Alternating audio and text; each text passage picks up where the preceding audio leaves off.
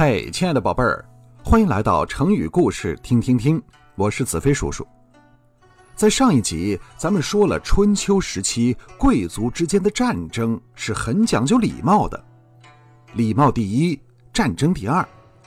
战前要一起吃饭、唱歌什么的。那真正到了战场上，又是什么样呢？也不是战士们拿着刀枪一顿冲杀。春秋时期的战争可全部都是机械化部队，也就是车战，没有马战，或者是士兵站在地上一通乱砍，而是战士们驾驶着战车一字排开。这两方的战车数量是要相等的。比方说，敌军出动四辆战车，分为甲、乙、丙、丁。那我方也出动四辆战车，分为一二三四。作战的时候，双方是捉对厮杀，也就是我方驾驶的一号战车只能跟我对面的那辆敌军战车甲作战，不能和其他的战车什么乙呀、丙啊、丁的交锋。奇怪吧？更奇怪的规矩是，敌军的战车没有摆好的时候。我方是不能够击鼓进攻的，必须双方的战车都排列好了，然后友好的打个招呼：“嘿，摆好了吗？好了好了，那我开始打了。好啊，打吧打吧，我可真打了，来吧来吧。”哎，这叫不鼓不成列。于是双方在友谊第一、战争第二的氛围中展开了激战。战车交错的一瞬间，车上的战士用长戈互相敲击，战车这时候是不停的继续向前冲。两车交错之后，第一个回合结束，裁判宣布第二回合开始。于是双方的战车掉头回来，再交错，战士再用长戈敲击，以此类推。通常啊。几个回合之后，这战斗就会结束，因为这种来来回回的掉头会让战车的轮子或者其他部件很容易坏掉。春秋时代战争还有很多法则，比如说不重伤，这里的“重”就是重量的“重”，但是不能读成重伤。不重伤的意思是说。如果敌军战士在战斗中受了伤，我方必须马上停止战斗，让伤员回营疗伤，不能继续进攻，就是不能重复的伤害一个人。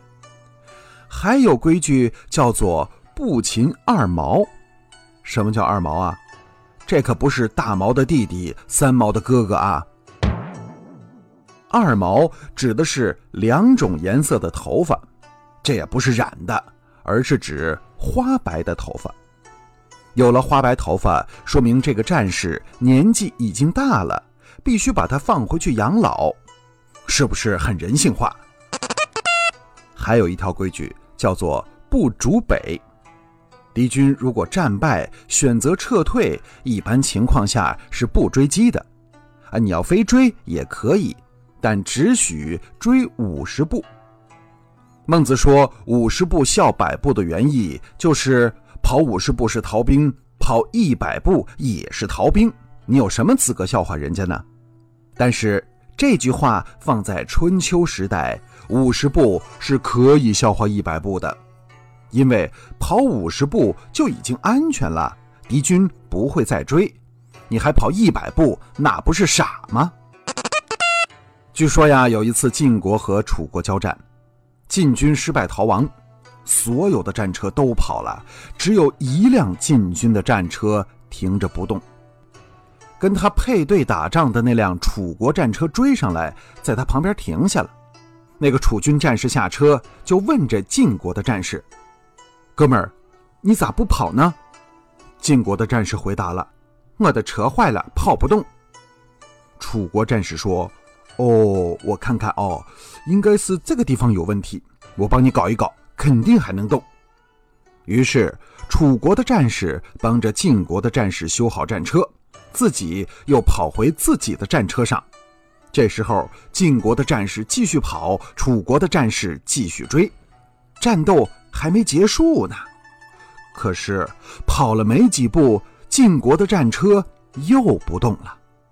楚国战士又把车停下来，下车问：“哥们儿，你怎么又不动了？”晋国的战士回答说：“我的战车又坏了。”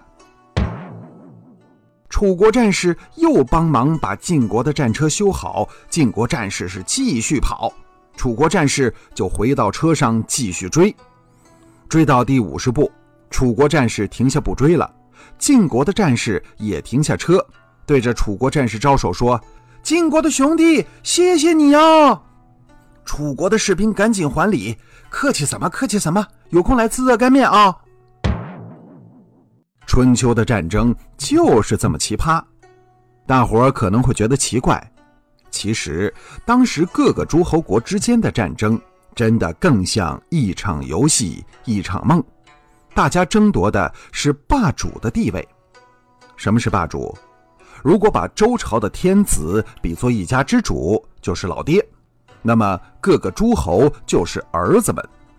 老爹年龄大了，不管事儿了，家里总有一个人要说了算，这个说了算的人就是霸主。虽然兄弟之间会打架，但打完之后，大家开个会，签个合约。大哥多分几亩地，多吃几个馒头，小弟们要听大哥的话，也就这样。这是春秋时期的战争，但到了战国时期就完全改变了。那时候战争的目的不再是称霸，而是吞并；战争的主力不是贵族，而是平民；战争的方式不是比赛，而是杀人。战争的结果不是签约，而是灭国。好，亲爱的小朋友，听了春秋时期战争的方式，你是不是对那个时代更多了一些了解呢？感谢你收听我的节目，也欢迎订阅和分享。我是子飞叔叔，咱们下次见。